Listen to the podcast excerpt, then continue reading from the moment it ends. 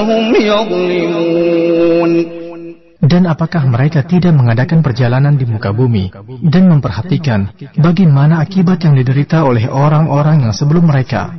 Orang-orang itu adalah lebih kuat dari mereka sendiri dan telah mengolah bumi, tanah, serta memakmurkannya lebih banyak dari apa yang telah mereka makmurkan dan telah datang kepada mereka rasul-rasul mereka dengan membawa bukti-bukti yang nyata. Maka Allah sekali-kali tidak berlaku zalim kepada mereka, akan tetapi merekalah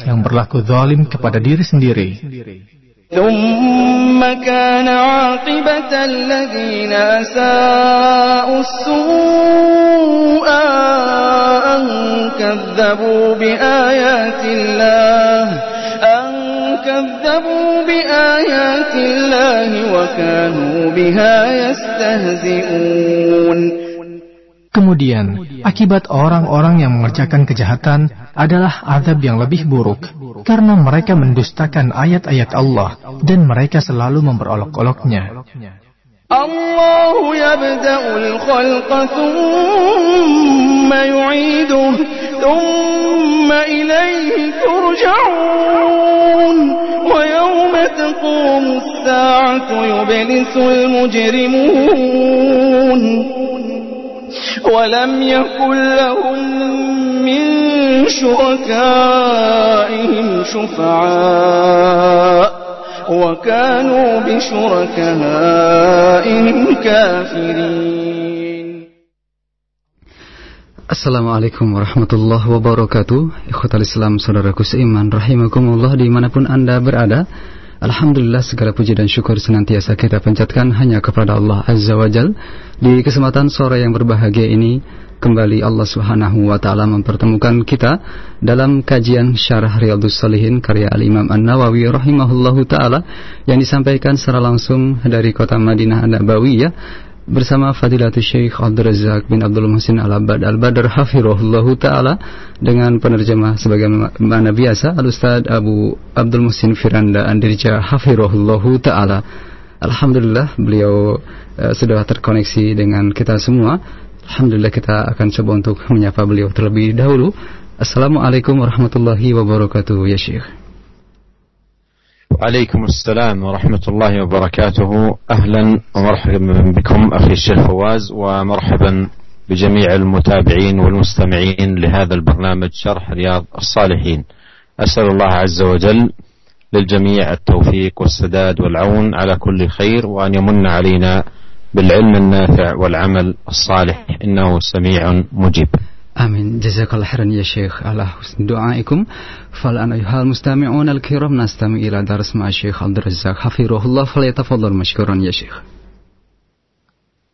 الحمد لله رب العالمين وأشهد أن لا إله إلا الله وحده لا شريك له وأشهد أن محمدا عبده ورسوله صلى الله وسلم عليه وعلى آله وأصحابه أجمعين. أما بعد فإن الإمام النووي رحمه الله تعالى ترجم في كتابه رياض الصالحين بباب قال فيه باب التفكر أو التفكير في عظمة في عظيم مخلوقات الله تعالى وفناء الدنيا وأهوال الآخرة وسائر أمورهما وتقصير النفس وتقصير النفس وتهذيبها وحملها على الاستقامة.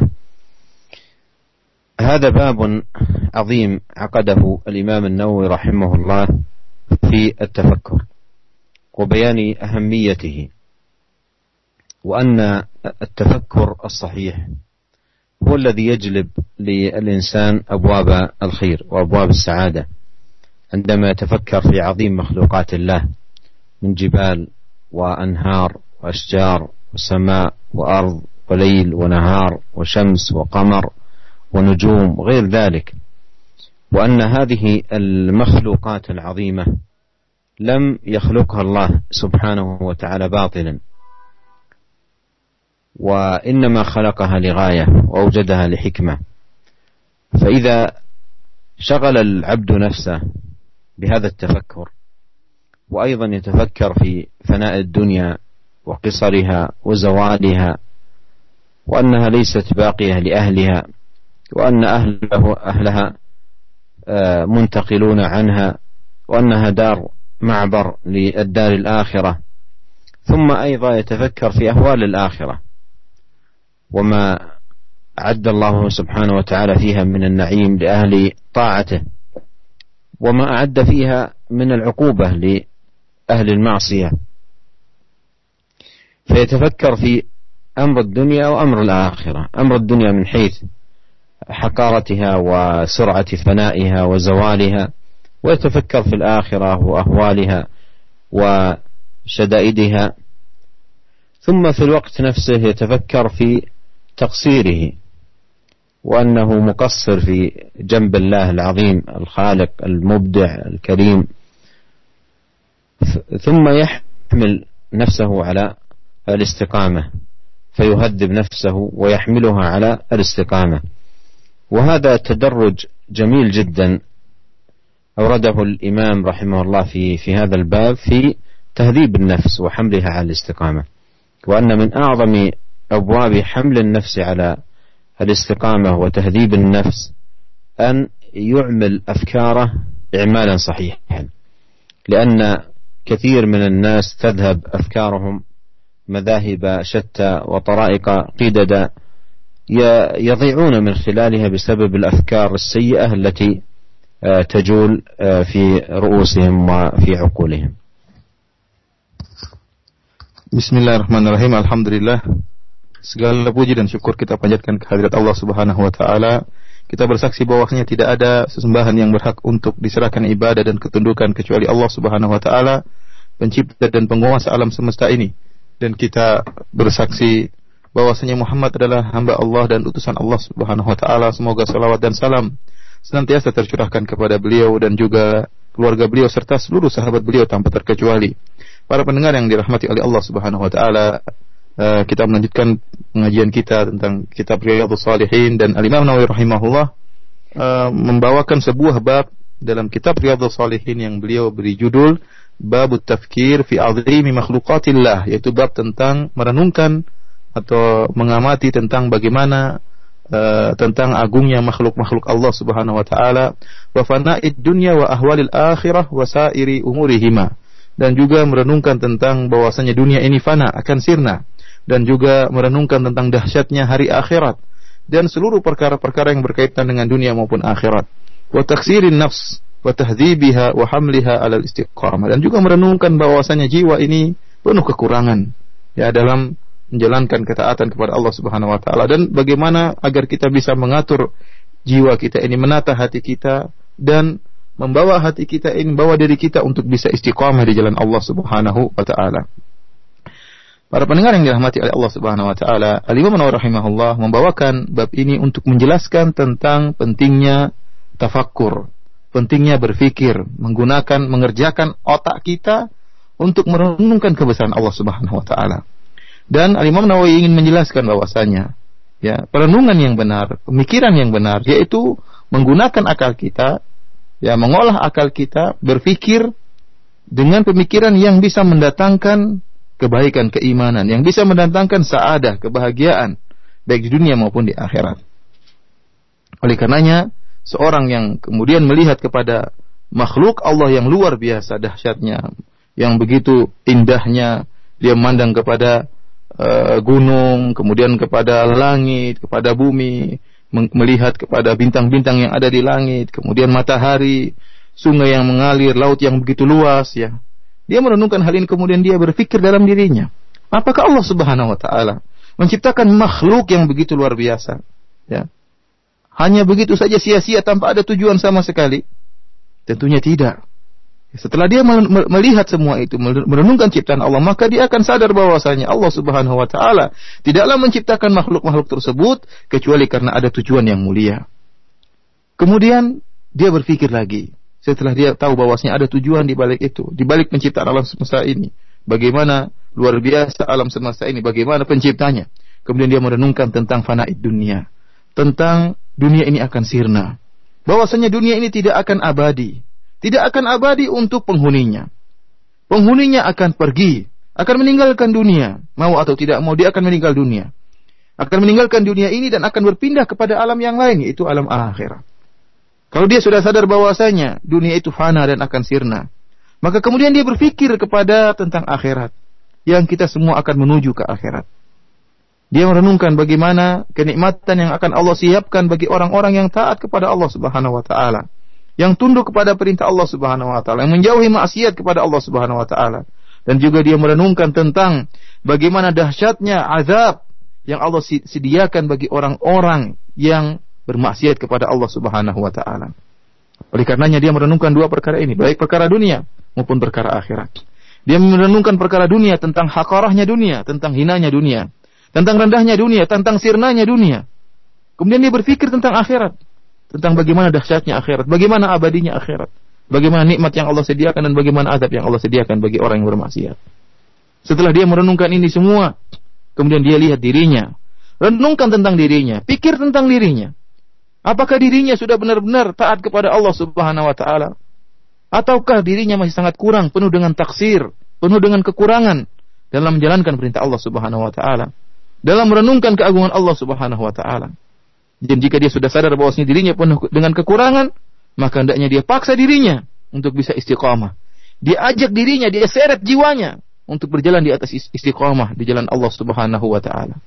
Perhatikanlah para pendengar yang dirahmati oleh Allah Subhanahu wa taala. Ini bab yang sangat indah yang dibuat oleh Al-Imam Nawawi rahimahullah. Bagaimana tahapan-tahapan yang dilewati seorang agar bisa istiqamah ya, agar bisa istiqamah yaitu dengan merenungkan tadi, melaksanakan uh, mengolah otaknya, berpikir tentang kegungan Allah Subhanahu wa taala dengan cara pemikiran yang benar yang akhirnya mengantarkan dia kepada keimanan, mengantarkan dia kepada kebahagiaan dan mengantarkan dia untuk bisa istiqamah di jalan Allah Subhanahu wa taala, menata jiwanya, tahdzibun nafs, menata jiwanya agar bisa beristiqamah di jalan Allah Subhanahu wa taala. Kenapa ikhwani fillah azani Allah wa iyyakum para pendengar yang dirahmati oleh Allah Subhanahu wa taala? Karena banyak orang yang mereka salah dalam menggunakan otaknya. Mereka menggunakan memikirkan perkara-perkara yang salah, perkara-perkara yang sesat akhirnya mengantarkan mereka kepada kerusakan dan kebinasaan. أورد الإمام النووي رحمه الله في هذه الترجمة التي تتعلق بالتفكر قول الله سبحانه إنما أعظكم بواحدة أن تقوموا لله مثنى وفرادى ثم تتفكروا وهذه الآية فيها دعوة للتفكر وإعمال العقل والفكر فيما فيه نفع الإنسان وفائدته وفيما فيه أيضا خلاصه من الباطل والضلال. وقوله إنما أعظكم بواحدة أي خصلة واحدة. خصلة واحدة إن اعتنيتم بها واهتممتم بها وأديتموها كما طلب منكم فإنها ستكون سبب لصلاحكم وهي التفكر. التفكر سواء مجتمعين أو كل واحد منكم بمفرده.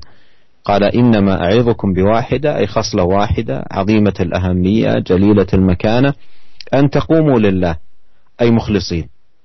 وهذا فيه التجرد. يتفكر متجردا من أهوائه ومن حظوظ نفسه ومن شهواته ومن نزواته وغير ذلك يقوم مخلصا قاصدا الحصول على الحق والوقوف عليه والمعرفة به أن تقوموا لله أي مخلصين متجردين من الأهواء وغير ذلك مثنى وفرادى. يعني سواء كان هذا التفكر فردي أو كان أيضا بشكل مجتمع مثنى أو أكثر من من ذلك مثنى وفرادى ثم تتفكروا. تفكروا فيما تقولون عن هذا الرسول. وهم كانوا يقولون إنه مجنون ويتهمونه بالجنون وبالسفة وغير ذلك. فدعاهم إلى خصلة واحدة وهي أن يتفكروا بتجرد وإنصاف قبل أن يحكموا عليه. بعيدا عن الأهواء والحظوظ النفس وغير ذلك تفكروا في هذا الرسول وفي أمره. في أخلاقه في هيئته في صفاته في أعماله في دعوته في معاملته. تفكروا في ذلك كله. لا شك أن من يوفق للتفكر الصحيح بإخلاص وتجرد سيصل إلى الغاية النبيلة والهدف السديد. بخلاف من يلغي فكره ومن يلغي عقله ويتعامل مع الأمور بأهوائه المجردة. وحظوظ نفسه. فهذا بعيد كل البعد عن أن يصيب الحق أو أن يناله. بينما من يتفكر بتجرد وإنصاف وتعقل فإنه بإذن الله سبحانه وتعالى يهدى إلى صراط مستقيم. وهذا السياق حقيقة أيها الإخوة الكرام سياق مبارك جدا. ينبغي أن يستفيد منه وإن كان الخطاب هنا للكفار المشركين لكن أيضا ينبغي أن يستفيد من الإنسان. يعني على سبيل المثال عندما يكون الإنسان نشأ على طريقة باطلة وعلى مسلك باطل ثم يرى أهل الحق ودعاة الحق ودعاة السنة ودعاة الاتباع لهدي النبي عليه الصلاة والسلام لا يهجم عليهم بأهوائه ويعاديهم بأهوائه بل عليه أن يتفكر. ويقوم متفكرا بتفكر مجرد عن الأهواء وحظوظ النفس ويتأمل تأملا صحيحا. أما إذا كان الإنسان لا يتفكر ويحكم بمجرد الهوى أو بمجرد نزوة النفس وميولاتها لا شك أن أحكامه ستكون طائشة وبعيدة عن الحق والهدى. فإذا نستخلص من هذا أن الإنسان بالتفكر الصحيح يصل بإذن الله تبارك وتعالى إلى أحمد الغايات وأمثل النتائج Para pendengar yang dimuliakan oleh Allah Subhanahu wa taala. Kemudian Al-Imam Nawawi rahimahullah membawakan sebuah ayat dalam surat Saba di mana Allah Subhanahu wa taala berfirman, "Innama a'idzukum biwahidatin an taqumu lillahi mathna wa furada thumma tatafakkaru." Yang artinya sungguhnya aku hendak memperingatkan kepada kalian tentang satu hal saja, yaitu agar kalian menghadap kepada Allah dengan berdua-duaan atau sendiri-sendirian. Thumma tatafakkaru, kemudian kalian berfikir, kalian merenungkan. Para pendengar yang dirahmati oleh Allah Subhanahu wa taala, ayat ini dalam ayat ini adalah ajakan kepada uh, orang-orang uh, kafir untuk berfikir dan merenungkan dan untuk mengolah otak mereka ya tentang apa yang telah mereka ungkapkan, mereka tuduhkan ya kepada Nabi Shallallahu Alaihi Wasallam. Karena kalau mereka menggunakan pemikiran mereka dengan benar, ya, maka akan mengantarkan mereka kepada kebenaran dan akan menjauhkan mereka dari kebatilan dan kesesatan. Allah Subhanahu wa taala mengatakan, "Innama a'idzukum biwahidah." Aku hanya mengajak kalian untuk kepada satu perkara saja. Satu perkara saja aku anjurkan kalian untuk melakukannya. Jika kalian ya melakukan perkara ini dengan baik sebagaimana yang di yang diharapkan dan kalian melakukannya dengan cara yang benar maka akan mengantarkan kalian kepada kebahagiaan dan akan mengantarkan kalian kepada kebenaran yaitu kalian apa perkara tersebut yang di, dianjurkan oleh Allah yaitu bertafakur merenungkan berpikir baik kalian berpikir sendiri-sendirian sendirian-sendirian atau kalian berkumpul dua orang atau lebih untuk berpikir berpikir tentang apa? Ya. Akan tetapi Allah Subhanahu wa taala menyebutkan dalam ayat ini antaqumu lillahi yaitu hendaknya kalian tatkala melaksanakan pemikiran ini perenungan ini hendaknya kalian lakukan karena Allah Subhanahu wa taala ikhlas karena Allah Subhanahu wa taala. Benar-benar kalian murni menggunakan otak kalian ya menggunakan akal kalian jauhkan lepaskan otak kalian daripada syahwat dan lepaskan otak kalian dari hawa nafsu dan kepentingan-kepentingan pribadi buang itu semua benar-benar berpikir karena Allah Subhanahu wa taala dan benar-benar ingin mencari kebenaran. Ingin sampai kepada kebenaran. Baik kalian berpikir sendirian-sendirian atau berkumpul dua-dua orang atau lebih daripada itu. Berpikir tentang apa? Allah Subhanahu wa taala menjelaskan dalam ayat ini maksudnya agar mereka merenungkan tentang perkataan mereka atau tuduhan mereka kepada Rasulullah sallallahu alaihi wasallam di mana orang-orang kafir Quraisy mereka telah mengatakan bahwasanya Nabi Shallallahu Alaihi Wasallam adalah seorang yang junun, yang gila, kemudian yang penyihir atau dukun dan yang lain yang lainnya tuduhan-tuduhan yang dituduhkan kepada Nabi Shallallahu Alaihi Wasallam. Oleh karenanya Allah ingin mereka merenungkan tentang tuduhan tersebut. Apakah benar tuduhan tersebut? Coba renungkan siapa Nabi Shallallahu Alaihi Wasallam. Gunakan otak kalian dengan pemikiran yang benar. Lihatlah bagaimana perkara Nabi Shallallahu Alaihi Wasallam, bagaimana amalan-amalannya, bagaimana sifat-sifatnya, bagaimana tatkala dia bermuamalah, bagaimana perkataannya, jujur atau tidak, bagaimana dakwahnya, apa yang dia serukan. Ya, ini Allah mengajak orang-orang musyrikin untuk merenungkan. Tentunya barang siapa yang diberi taufik oleh Allah Subhanahu wa taala dengan menggunakan otaknya dengan pemikiran yang benar, yang bersih dari hawa nafsu, bersih daripada syahwat, bersih dari kepentingan-kepentingan pribadi, ya, tentunya dia akan sampai kepada kebenaran. Dia akan sampai kepada kebenaran, dia akan terlepas dari kebatilan. Adapun orang yang malas berpikir, ya, dia tidak mau berpikir, yang dia sudah terlanjur menuduh, terlanjur uh, mengatakan yang tidak benar, tidak mau dia gunakan otaknya, dia buang otaknya, dia buang pemikirannya.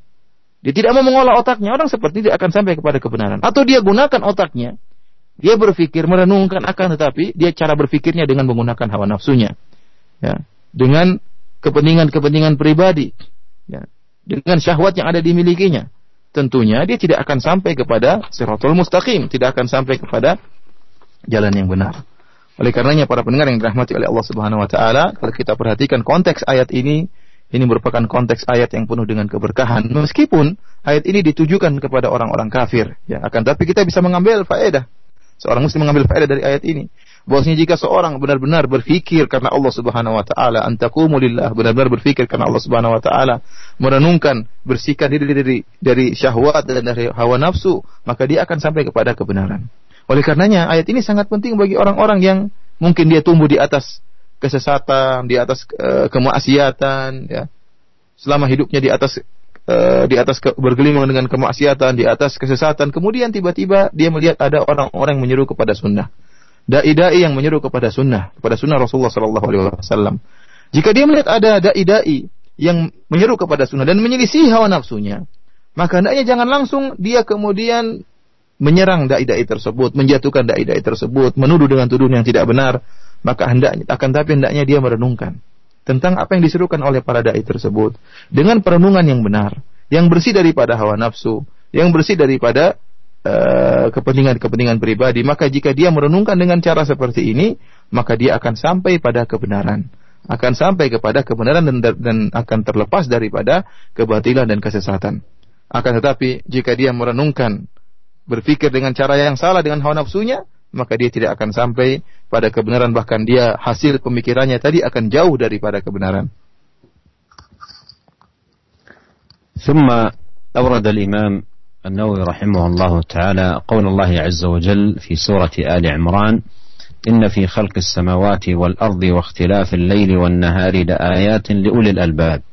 الذين يذكرون الله قياما وقعودا وعلى جنوبهم ويتفكرون في خلق السماوات والأرض ربنا ما خلقت هذا باطلا سبحانك. وهذه الآيات من سورة آل عمران أيضا هي عظيمة جدا في بيان التفكر وأهميته وحث العباد عليه وبيان أهمية التبصر بآيات الله وتدبر خلقها. ففي ذلك نفع عظيم للقلوب وإحياء لها و تصل من خلاله إلى قدر خالقها سبحانه وتعالى حق قدره. وأنه لم يخلق هذه المخلوقات عبثا ولم يوجدها باطلا تنزه وتقدس عن ذلك. فخلق السماوات والأرض اختلاف الليل والنهار يعد آية عظيمة دالة على كمال مبدعها وعظمة خالقها سبحانه وتعالى.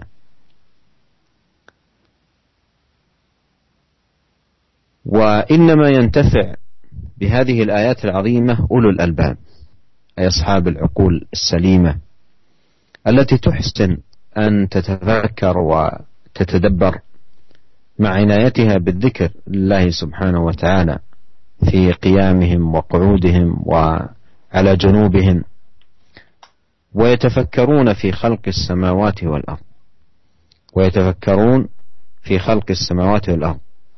أي تفكر مريدا للحق مستدل بهذا التفكر وهذا النظر وبهذا التأمل على عظمة من خلق هذه السماوات وخلق الأرض وأوجدها بهذه الصفة البديعة وأنه سبحانه وتعالى لم يفعل ذلك عبثا أو باطلا أو لهوا أو لعبا تنزه وتقدس عن ذلك حاشا أن تكون هذه السماوات بهذا الإحكام والأرض بهذا الإتقان والليل والنهار والشمس والقمر والنجوم إلى غير ذلك من آيات الله العظام والبراهين الجسام حاشا أن تكون خلقت عبثا أو لهوا أو باطلا. فيستدل بخلق السماوات والأرض على كمال الخالق وعظمته سبحانه وتعالى وأنه ما خلق هذا الخلق باطلا؟ يتفكرون في خلق السماوات والأرض ربنا ما خلقت هذا باطلا. سبحانك أي تنزهت وتقدست عن ذلك. فإذا نستفيد من ذلك أن المسلم يشرع له أن يتفكر. بل إن التفكر كما قال أهل العلم في خلق السماوات والأرض وغير ذلك من آيات الله العظام عبودية من عبوديات القلب التي تزيد الإيمان وتقوي اليقين وتقوي الصلة بالله سبحانه وتعالى. كما هي حال الألباب الذين وصفهم الله في هذا السياق المبارك بأنهم يتفكرون في خلق السماوات والأرض تفكرا يثمر إيمانا بالله وصلة به حيث قالوا ربنا ما خلقت هذا باطلا سبحانك فقنا عذاب النار. وكان نبينا عليه الصلاة والسلام كما ثبت عنه إذا قام من نومه من الليل ليصلي يبدأ بتلاوة هذه الآيات من أواخر سورة آل عمران. ولا شك أن وقت آخر الليل الثلث الأخير من الليل بعد اليقظة من النوم وقت سكون وطمأنينة فهو أنفع وأقوى في مثل هذا التفكر وأجدى في الآثار العظيمة والثمار المباركة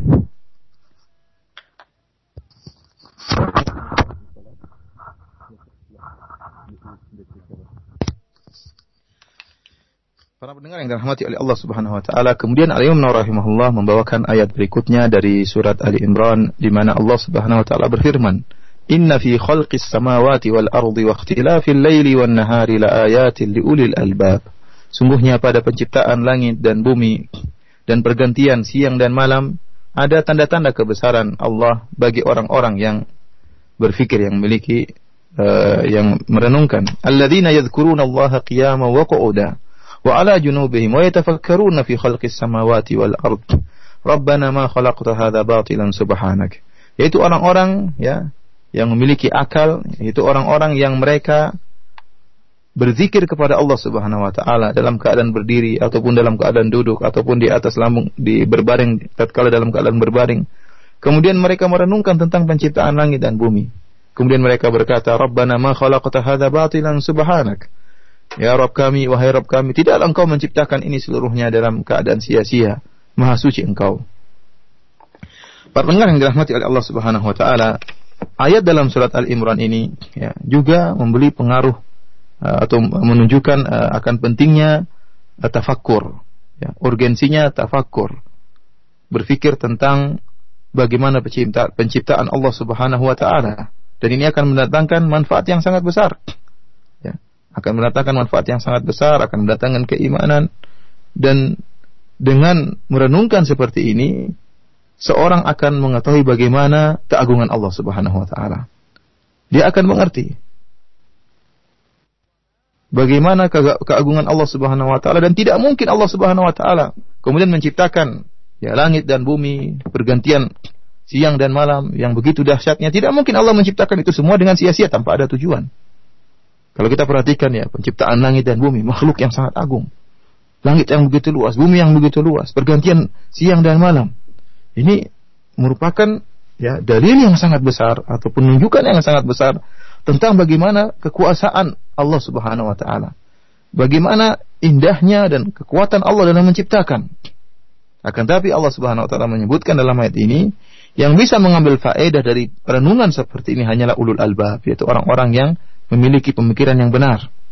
Disertai dengan apa? Berzikir kepada Allah Subhanahu wa taala sebagaimana dalam ayat ini Allah menyebutkan mereka orang-orang yang memiliki pemikiran yang benar, yang merenungkan akan hal ini sambil mengingat Allah Subhanahu wa taala berzikir kepada Allah tatkala mereka dalam keadaan berdiri ataupun duduk atau dalam keadaan berbaring ya.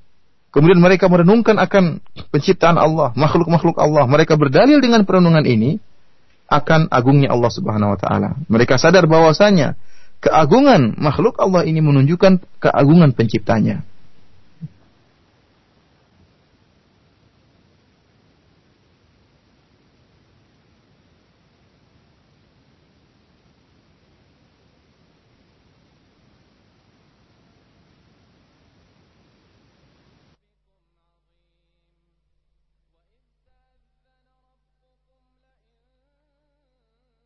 Mohon maaf saudaraku seiman, terputus koneksi kami bersama Fadilatul Syekh dan uh, Al-Sal Firanda yang menerjemahkan muhadar yang disampaikan oleh Syekh Abdul Razak Hafirullah Ta'ala.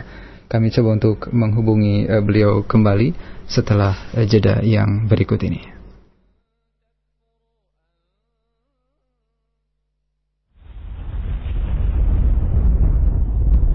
Roger 756 كيلو هرتز للذاكرين والذاكرات إذاعة القرآن الكريم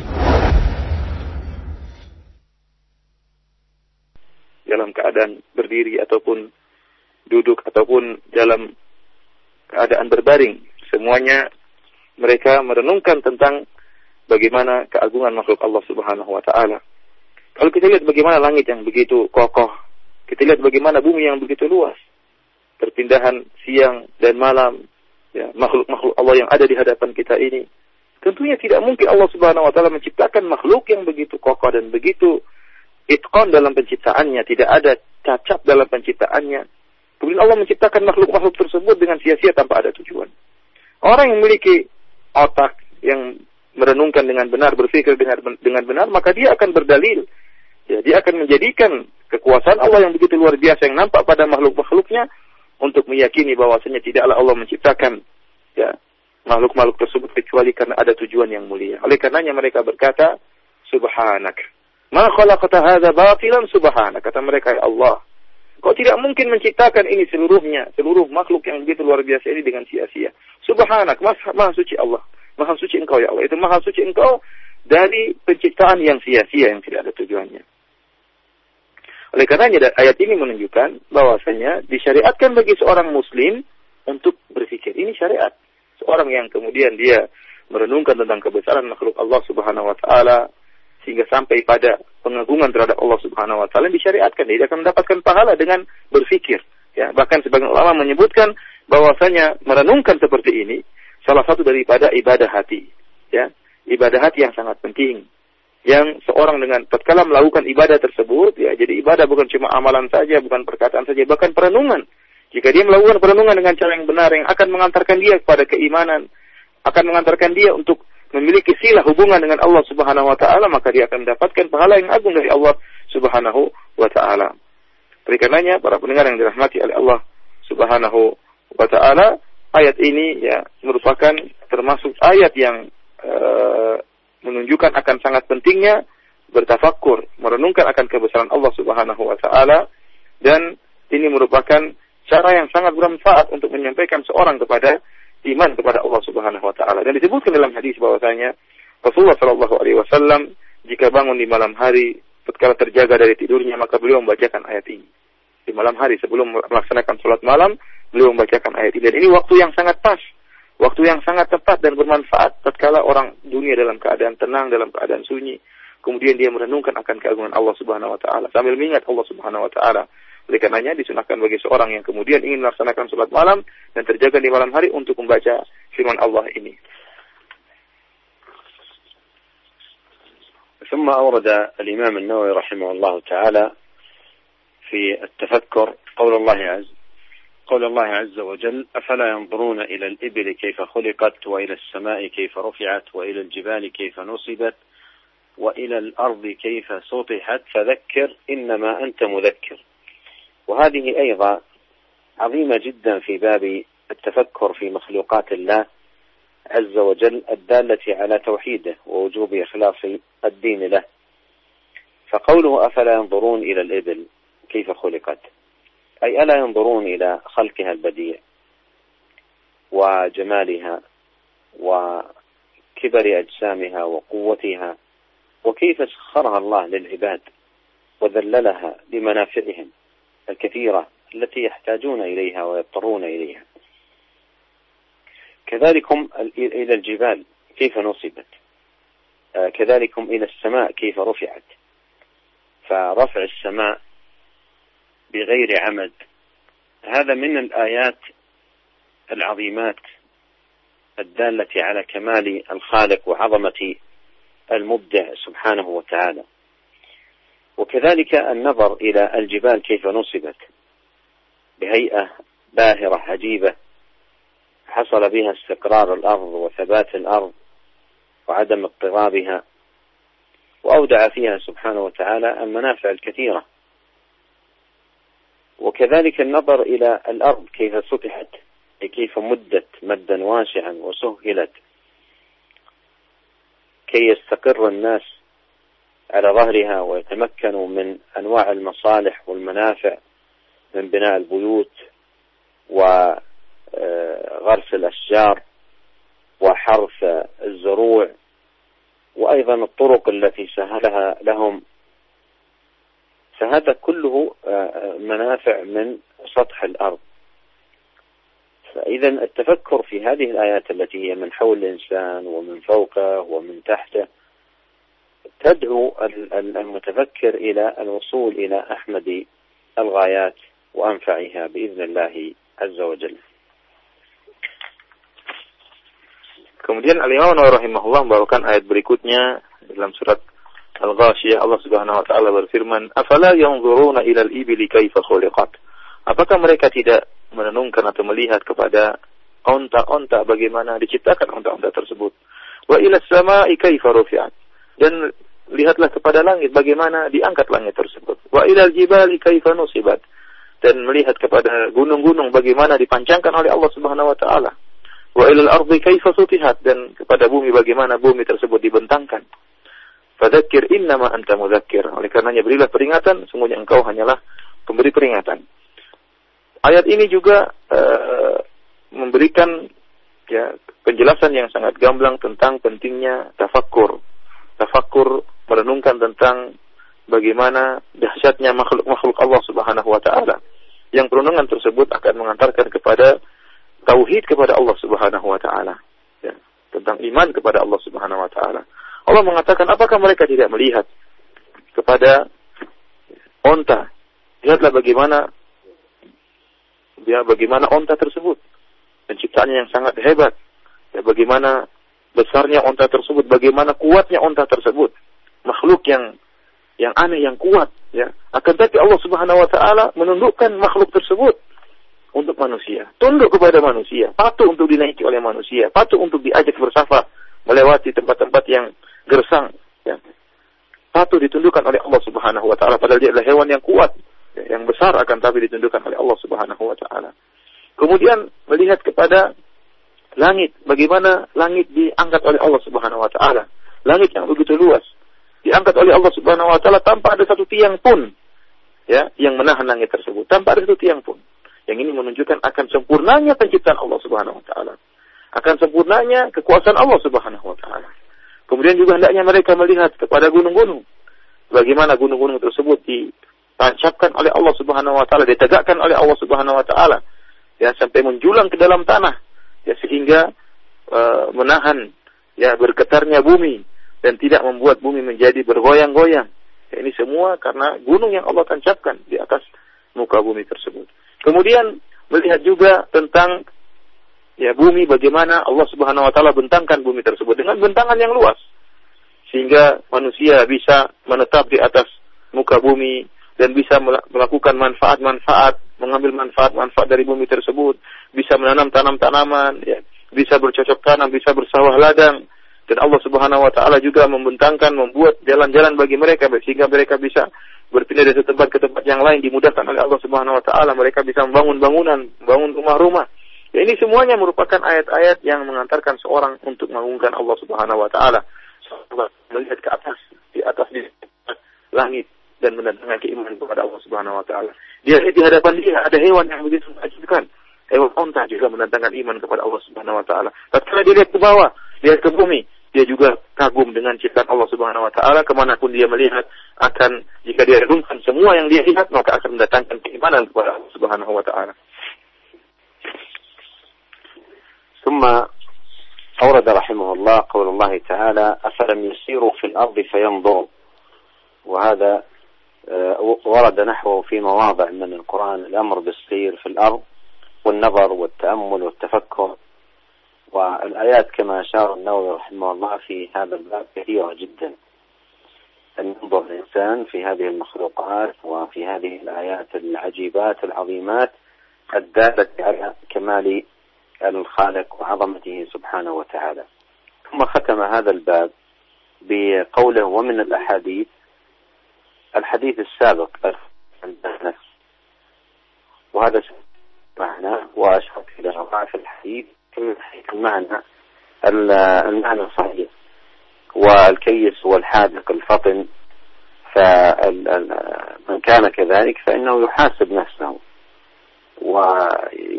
ويتابعها ويتفقد أعماله بخلاف العاجز فإنه يتبع نفسه وهواها ويتمنى على الله الأماني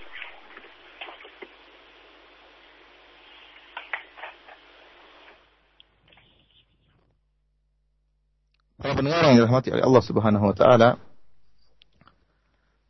Kemudian Al Imam Nawawi rahimahullah membawakan ayat berikutnya.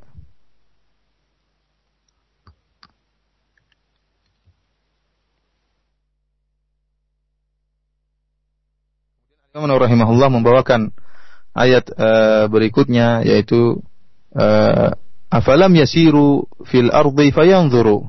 Apakah mereka tidak berjalan di atas muka bumi? Kemudian mereka melihat mereka merenungkan dan sebagaimana perkataan Imam Nawawi rahimahullah bahwasanya wal ayat fil bab katsira dan ayat-ayat yang seperti ini sangatlah banyak. Banyak ayat dalam Al-Qur'an yang memerintahkan uh, seorang untuk berjalan di atas muka bumi kemudian merenungkan uh, apa yang dia lihat di atas muka bumi ini berupa makhluk-makhluk yang menakjubkan dan tanda-tanda kebesaran Allah Subhanahu wa taala yang hal ini semuanya akan mengantarkan mengantarkan dia untuk beriman kepada Allah Subhanahu wa taala, menguatkan imannya dan mengantarkannya kepada kebahagiaan baik di dunia maupun di akhirat.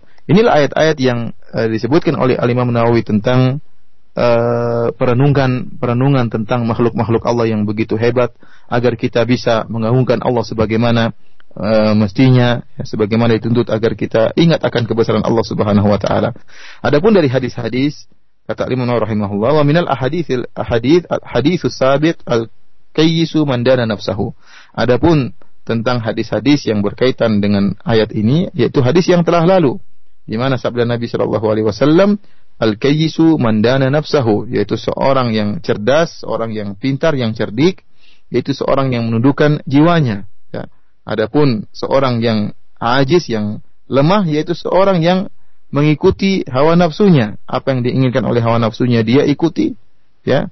Adapun orang yang cerdas yaitu orang yang uh, kemudian uh, berpikir dan tidak tunduk kepada hawa nafsunya, ya dia menggunakan otaknya untuk berpikir, memikir, memikirkan tentang kebesaran Allah Subhanahu wa taala. Para pendengar yang dirahmati oleh Allah Subhanahu wa taala, hadis ini meskipun hadisnya lemah, ya sebagaimana telah lalu penjelasannya akan tapi maknanya makna yang benar.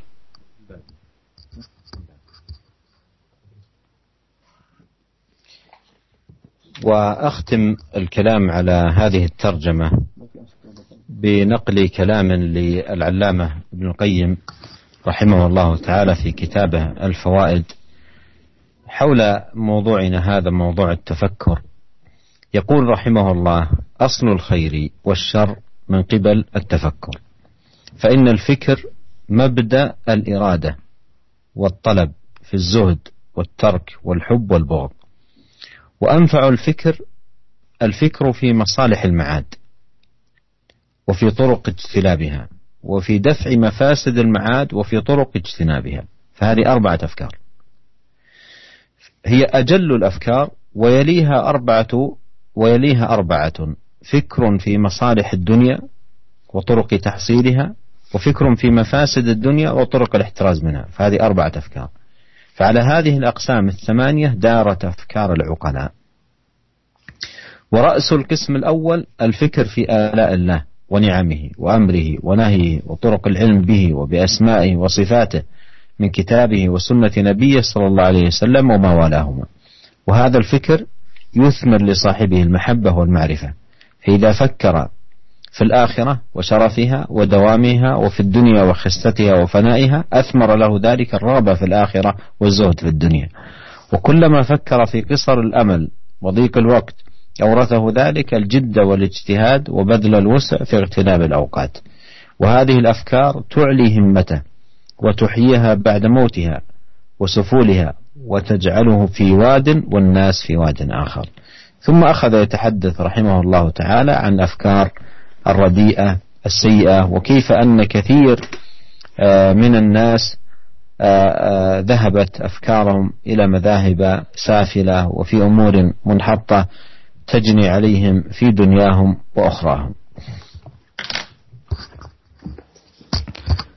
kemudian kita tutup pengajian kita ini dengan menukil perkataan Al-Imam Ibnu Qayyim rahimahullah dalam kitabnya Al-Fawaid yang berbicara tentang uh, apa yang sedang kita bahas yaitu tentang berfikir, perenungan. Beliau mengatakan bahwasanya asal daripada keburukan dan kebaikan itu dari sebab berfikir. Karena berfikir merupakan awal dari keinginan. Artinya seorang ya sebelum berkeinginan dia berfikir dahulu. Oleh karenanya beliau mengatakan al-fikir mabda'ul iradah wa talab bahwasanya fikir berfikir merupakan awal daripada keinginan daripada tuntutan, ya bahkan awal daripada zuhud, awal dari meninggalkan sesuatu, awal dari kecintaan kepada sesuatu dan awal dari membenci kepada sesuatu. Asalnya dia berpikir. Seorang berpikir baru kemudian membenci, kemudian mencintai dan selanjutnya. Kemudian beliau mengatakan bahwasanya dan berpikir yang paling uh, berpikir yang paling bermanfaat yaitu berpikir tentang hal-hal yang bermaslahat yang mendatangkan maslahat tentang akhirat dan bagaimana cara-cara untuk bisa mendatangkan kemaslahatan-kemaslahatan akhirat. Kemudian juga berpikir tentang bagaimana bisa menolak mafsadah mafsadah akhirat dan berpikir juga tentang bagaimana cara-cara menjauhkan diri dari mafsadah-mafsadah tersebut. Ini berarti empat pemikiran. Saya ulang pertama yaitu berpikir tentang kemaslahatan akhirat. Yang kedua berpikir bagaimana sih bisa mendapatkan kemaslahatan akhirat tersebut. Yang ketiga bagaimana berpikir tentang bagaimana menolak kemudaratan-kemudaratan yang ada di akhirat, azab dan yang lainnya. Dan yang keempat, bagaimana berpikir agar kita bisa terhindar dari uh, mafsadah-mafsadah kemudaratan yang ada di akhirat. Ini empat pemikiran dan ini merupakan pemikiran yang yang paling baik, yang paling tinggi. Kemudian selanjutnya ada empat pemikiran juga yang sangat penting, yaitu berpikir tentang kemaslahatan dunia. Ini pertama. Kemudian berpikir tentang bagaimana mendapatkan kemaslahatan-kemaslahatan dunia tadi. Yang ketiga, berpikir tentang mafsadah-mafsadah yang ada di dunia. Merenungkan seorang bagaimana mafsadah-mafsadah yang ada di dunia. Kemudian berpikir yang keempat, bagaimana cara menghindarkan diri dari mafsadah-mafsadah tersebut. Oleh karenanya, beliau mengatakan ini adalah delapan pemikiran. Delapan pemikiran, empat tentang akhirat dan empat tentang dunia. Yang di atas delapan pemikiran inilah, pemikiran orang-orang yang berakal berputar Pikiran mereka berputar di atas delapan perkara ini. Berpikir tentang akhirat, berpikir tentang dunia, bagaimana masalah akhirat, bagaimana mendapatkan masalah tersebut, bagaimana menolak mafsadah akhirat, bagaimana cara menolaknya dan juga tentang masalah dunia. Dan beliau mengatakan inilah delapan pemikiran yang seluruh orang-orang berakal memikirkan hal, akan hal ini. Kemudian beliau mengatakan dan yang paling penting dalam pemikiran yang tentang akhirat yang pertama yaitu berpikir tentang tanda-tanda kebesaran Allah Subhanahu wa taala tentang nikmat-nikmat Allah Subhanahu wa taala, tentang perintah Allah dan larangan Allah Subhanahu wa taala dan juga berpikir tentang bagaimana bisa mengenal Allah Allah Subhanahu wa taala, tentang nama-nama Allah dan sifat-sifatnya, baik dari kitab Allah maupun dari sunnah Nabi Shallallahu alaihi wasallam. Orang berpikir tentang hal ini maka akan menumbuhkan dalam dirinya al-mahabbah, rasa cinta kepada Allah Subhanahu wa taala. Jika seorang hamba memikirkan tentang akhirat, tentang mulianya akhirat, tentang abadinya akhirat, dan kemudian dia pikirkan tentang dunia, tentang rendahnya dunia dan sirnanya dunia, maka akan timbul dalam hatinya ya raghbah, keinginan untuk ke akhirat dan dia akan zuhud kepada dunia. Setiap kali dia memikirkan, merenungkan dan sadar bahwasanya ya waktunya terbatas, ya waktu hanya terbatas dan angan-angannya juga terbatas, maka hal itu akan membuat dia semakin bersemangat dan bersungguh-sungguh dalam e, beribadah kepada Allah Subhanahu wa taala dalam rangka untuk memanfaatkan waktu yang sedikit yang tersedia oleh Allah Subhanahu wa taala. Dan pemikiran seperti ini akan orang berpikir seperti ini akan meningkatkan semangat seorang. Himahnya akan akan naik ya. Himahnya yang tadinya sudah padam akan dihidupkan lagi semangat dia untuk beribadah kepada Allah Subhanahu wa taala dan akan menjauhkan dia dari uh, kemalasan ya sehingga dia akan dapati kalau dia sudah berpikir tentang akhirat, ya, tentang bagaimana hakikat dunia, hakikat akhirat, maka dia akan dapati dirinya di satu tempat, adapun manusia kebanyakan di tempat yang lain. Dia tidak akan sama seperti manusia yang lain. Dia akan merasakan ada perbedaan pada dirinya, semangatnya dia untuk beribadah dan memanfaatkan waktu yang tersedia. Kemudian Al-Imam, Al-Imam uh, Ibnu Qayyim rahimahullah setelah menyebutkan tentang pemikiran yang bermanfaat ini, beliau kemudian menyebutkan tentang pemikiran-pemikiran yang buruk yang dipikirkan oleh banyak orang di mana kebanyakan orang tatkala membiarkan otak mereka berpikir tentang hal-hal yang buruk, akhirnya mengantarkan mereka kepada kesalahan dan kesesatan. Demikian saja uh, apa yang bisa disampaikan. Selanjutnya kita kembalikan Jazakallah khairan pada Syekh atas materi yang telah disampaikan dan juga untuk Alusar Firanda yang telah menerjemahkan uh, dars yang disampaikan oleh Syekh tadi. Saudaraku seiman kita akan memasuki sesi tanya jawab dan sebagaimana biasa kami akan berikan kesempatan untuk Anda yang menyampaikan pertanyaan via pesan singkat di kesempatan sore hari ini atau juga untuk via telepon 0218236543. Satu penanya pertama kami angkat dari pendengar kita eh, di Jakarta yang bertanya, "Ya Syekh, sering eh, sebagian kaum muslimin terkagum dengan kemampuan orang-orang kafir dalam permasalahan sains dan teknologi dan upaya orang-orang kafir tersebut dalam memberdayakan sumber daya eh, yang Allah berikan untuk manusia dan untuk kemaslahatan dunia." Sehingga rasa kagum tersebut membawa kepada rasa hormat kepada mereka ya Syekh. Bagaimanakah sikap seorang muslim terhadap uh, kemampuan orang-orang kafir tersebut? Mohon uh, nasihatnya jazakallah khairan.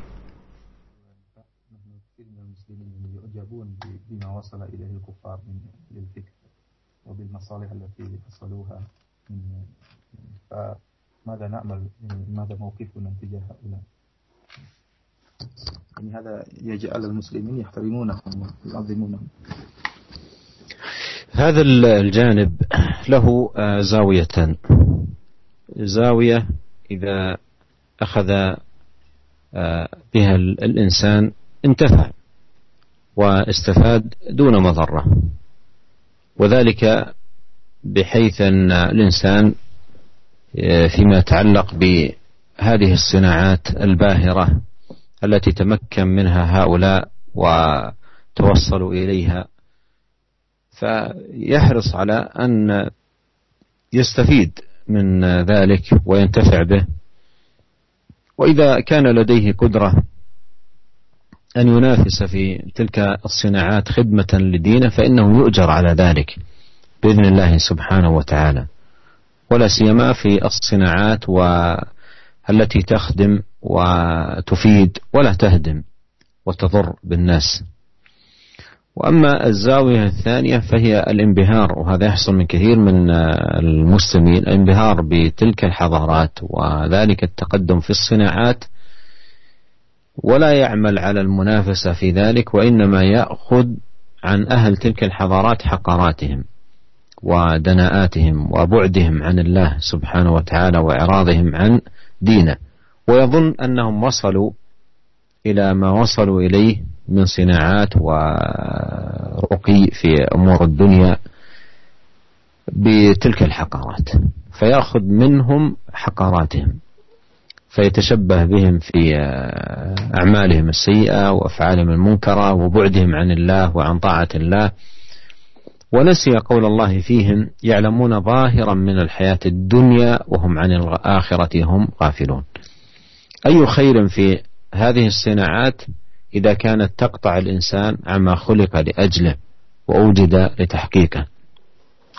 ولهذا ينبغي ألا يغتر الإنسان.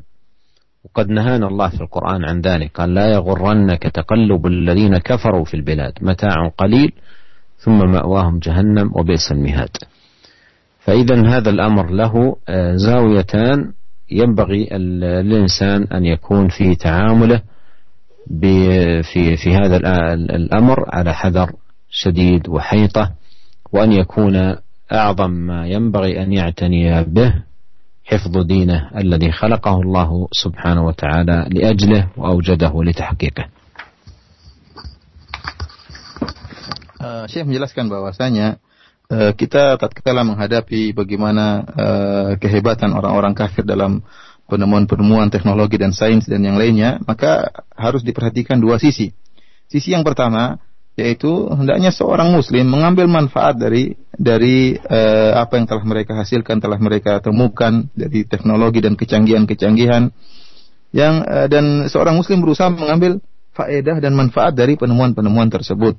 Dan bahkan jika seorang muslim mampu untuk bersaing dengan orang-orang kafir dalam teknologi dan uh, kecanggihan dalam rangka untuk berkhidmah kepada agama Islam, maka tentunya seorang muslim tersebut akan diberi pahala oleh Allah Subhanahu wa taala. Terlebih-lebih lagi pada penemuan-penemuan dan teknologi-teknologi yang e, membangun dan tidak merusak ya. Ya, karena ada teknologi yang bangun sekaligus merusak ya. Ada teknologi yang hanya merusak. Oleh karena seorang muslim berusaha bisa menyaingi orang-orang kafir dengan menemukan teknologi yang membangun. Ini sisi yang pertama. Sisi yang kedua yaitu e, kagumnya e, sebagian kaum muslimin dengan e, kemodernisasi modernnya orang-orang kafir tersebut. Akan tapi mereka tatkala kagum dengan orang-orang kafir tersebut yang mereka ambil bukan penemuan-penemuannya saja tapi yang diambil adalah akhlak dan sifat-sifat yang buruk yang dimiliki eh, yang hina yang dimiliki oleh orang kafir tersebut. Ya, sehingga tatkala seorang eh, sebagian kaum muslimin yang bergaya atau bermodel dengan modelnya orang-orang kafir dengan bergaya dengan eh, cara kehidupan mereka yang hina dan rendah maka mereka menyangka bahwasanya mereka telah sampai kepada kemajuan, mereka telah sampai pada peradaban yang tinggi. Caranya gimana? Dengan ikut model uh, kehidupan orang-orang kafir yang hina dan rendah, yang jauh dari rasa malu dan rasa iman kepada Allah Subhanahu wa taala. Sementara mereka lupa bahwasanya Allah Subhanahu wa taala telah berfirman, "Ya'lamuna zahiran minal hayati dunya wa hum anil akhirati hum ghafilun." Uh, Allah Subhanahu wa taala menyebutkan bahwasanya orang-orang kafir mereka itu hanyalah mengetahui tentang kehidupan dunia. Adapun tentang akhirat mereka dalam keadaan lalai. Oleh karenanya percuma. Apa faedahnya seorang yang kemudian e, menemukan teknologi kecanggihan ya, kemudian tidak digunakan untuk merenungkan kebesaran Allah Subhanahu wa taala. Oleh karenanya Allah menyebutkan orang-orang yang beriman mereka adalah yang merenungkan sambil berzikir mengingat kepada Allah Subhanahu wa taala. Adapun orang-orang kafir mereka hanya uh, yang hanya menemukan kecanggihan tersebut sementara mereka tidak mengantarkan mereka kepada iman kepada Allah Subhanahu wa taala. Oleh karenanya Allah berfirman, "La yaghurrannaka taqallubul ladzina kafaru fil bilad, mata'un qalil, qalil tsumma ma'wahum jahannam." Kata Allah Subhanahu wa taala, "Janganlah engkau terpedaya dengan ya sikap orang-orang kafir yang mereka berjalan-jalan di atas muka bumi, itu memiliki kelebihan, menguasai bumi, menguasai dunia. Ya mata'un qalil, ya mereka bersenang-senang. Sungguhnya kesenangan tersebut hanyalah sedikit ya kemudian mereka akan dibinasakan oleh Allah Subhanahu wa taala dan akan dimasukkan dalam neraka jahanam. Oleh karenanya seorang muslim tatkala melihat uh, kemajuan yang didapati oleh orang-orang kafir, maka dia berusaha mengambil manfaat dari kemajuan-kemajuan tersebut akan tapi dia berhati-hati jangan sampai dia mengambil kemajuan tersebut juga mengikuti akhlak dan sifat-sifat mereka yang hina dan rendah dan menyangka bahwasanya dengan mengikuti kerendahan tersebut gaya-gaya hidup mereka dia telah mencapai tingkat peradaban yang tinggi. Nah, jazakallah khairan ya Syekh. Di kesempatan berikutnya ada pertanyaan dari Bapak Hartono di Jakarta di perjalanan saat ini. Silakan Bapak. Assalamualaikum Syekh. Waalaikumsalam warahmatullahi wabarakatuh. Silakan Pak. Uh, selama ini pekerjaan saya uh, bergabung dengan orang-orang kafir, orang-orang asing. kadang kadang-kadang diri saya sendiri masuk uh, ke hal-hal yang mungkin uh, berbuat maksiat apakah dengan kejadian kayak gitu itu membuat keinginan saya akan uh, sedikit uh, bermasalah dan apa yang harus saya lakukan apa saya harus keluar dari pergaulan itu cukup segitu ya saya assalamualaikum warahmatullahi wabarakatuh. Nah, waalaikumsalam warahmatullahi wabarakatuh. Silakan Ustaz. الكفار فأحيانا أدخل في المعاصي معهم وأجد نفسي يعني صغيرا عندهم دخلت في المعاصي ماذا أفعل؟ يعني أترك العمل نهائيا ولا موقفي تجاه هؤلاء الموقف الصحيح في مثل هذا العمل أن يكون انصباب تفكيرك واهتمامك على حفظ دينك. فإذا كان دينك ببقائك في هذا العمل عرضة للضياع فلتترك هذا العمل. وأما إذا تمكنت من البقاء في العمل مع حفظ دينك والعمل على دعوة هؤلاء إلى دينك الذي هو أشرف الأديان وأعزها دين الله الذي خلق الخلق لأجله وأوجدهم لتحقيقه فإنك ستكون في أعلى وفي أرفع ما ينبغي أن أن تكون عليه. فإذا أنت الذي تقوم نفسك وإذا كنت ترى أن دينك عرضة للضياع فلا خير في بقائك في مثل هذا العمل. Syekh menjelaskan bahwasanya sikap yang benar dalam menghadapi kondisi seperti ini yaitu bekerja dengan orang-orang kafir yaitu seorang hendaknya berpikir tentang keselamatan agamanya. Tidak ada yang yang yang sangat kita perhatikan dalam kehidupan ini yaitu tentang yaitu kecuali keselamatan agama kita ini. Jangan sampai agama kita akhirnya jatuh dan hancur gara-gara perkara-perkara dunia. Kalau memang pekerjaan kita tadi bisa mengantarkan hancurnya agama kita, rusaknya agama kita, maka yakinlah bahwasanya meninggalkan amalan tersebut lebih baik. Dan jangan ragu-ragu untuk meninggalkan amalan tersebut.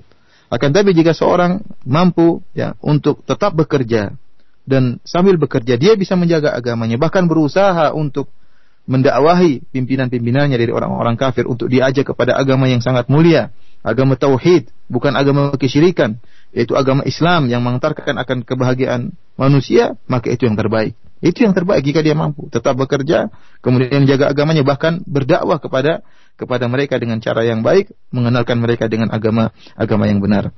Ya, jadi jawabannya kembali kepada uh, saudara kita yang bertanya tadi, ya. Jika dia merasa bahwasanya agamanya akan uh, terbengkalai bahkan dikorbankan demi pekerjaannya, maka hendaknya dia meninggalkan pekerjaan tersebut akan tapi jika dia mampu untuk menahan diri dan menjaga agamanya bahkan mendakwahkan maka ini yang terbaik.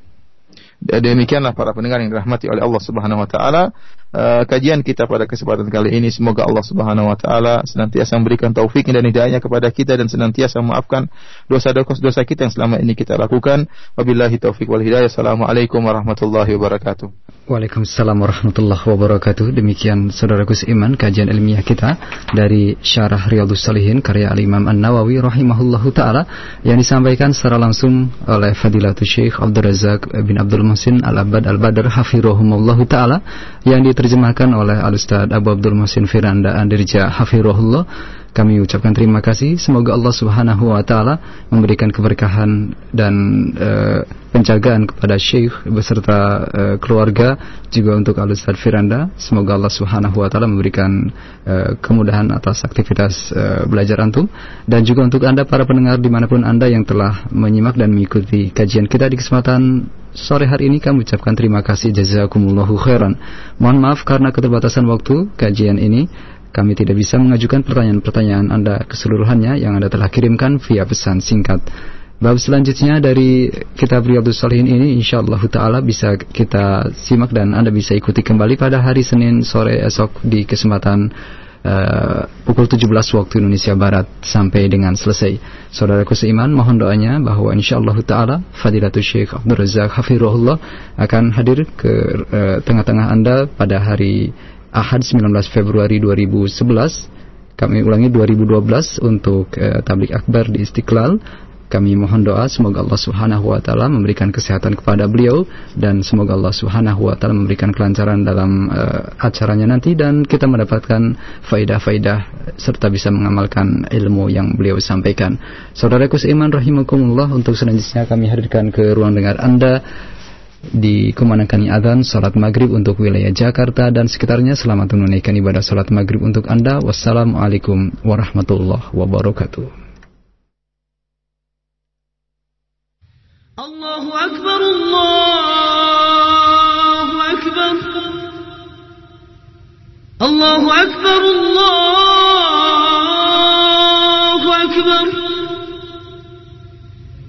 أشهد أن لا إله إلا الله.